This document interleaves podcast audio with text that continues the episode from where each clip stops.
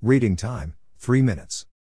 The moment I first met with the medical team, I realized two things. First, this situation would not be something that resolves overnight or anytime soon.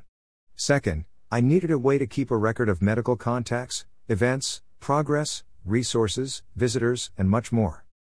I consider myself generally well organized, but over the years I have tried and failed with nearly every to do list and diary system created, whether paper or computer based. My background is in technology, so I pride myself on using a technology solution whenever possible, but sadly, most products don't meet my expectations, which are unusually high. I have been successfully using Trello, a project slash organization manager, as a tool to help with teaching undergraduate college classes. While using it for a medical diary is not an obvious usage, it satisfied my immediate requirements. 1. Trello is cloud based, which means that I could access the information I stored in it easily from any of my devices laptop, phone, tablet. 2. Trello is free, and you get enough functionality that is it actually useful. 3. Trello is team oriented. Team functionality turned out to be very useful as it enabled me to allow family members to see and update the information. At times, I would even give medical providers access so that they could evaluate or update something. So, what is Trello, and how did I use it? Trello uses a metaphor of a giant board, like a bulletin board or whiteboard, upon which you keep lists of lists that look like cards.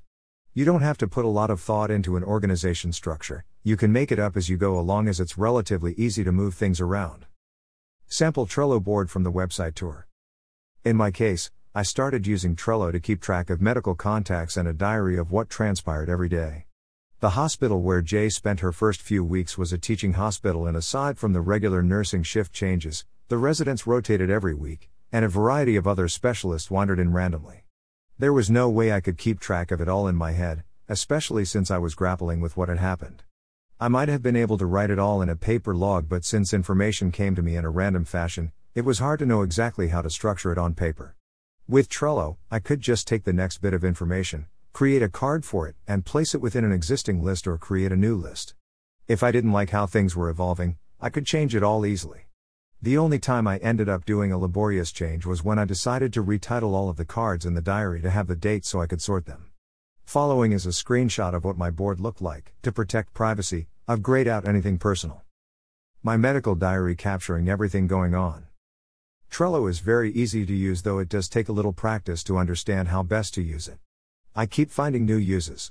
Trello also works well on any device or directly from the website. 18 months after Jay's stroke, I'm still referring to the information stored in Trello and at times, adding new information. You can store documents directly in Trello or you could couple it with another package such as Dropbox to store physical documents.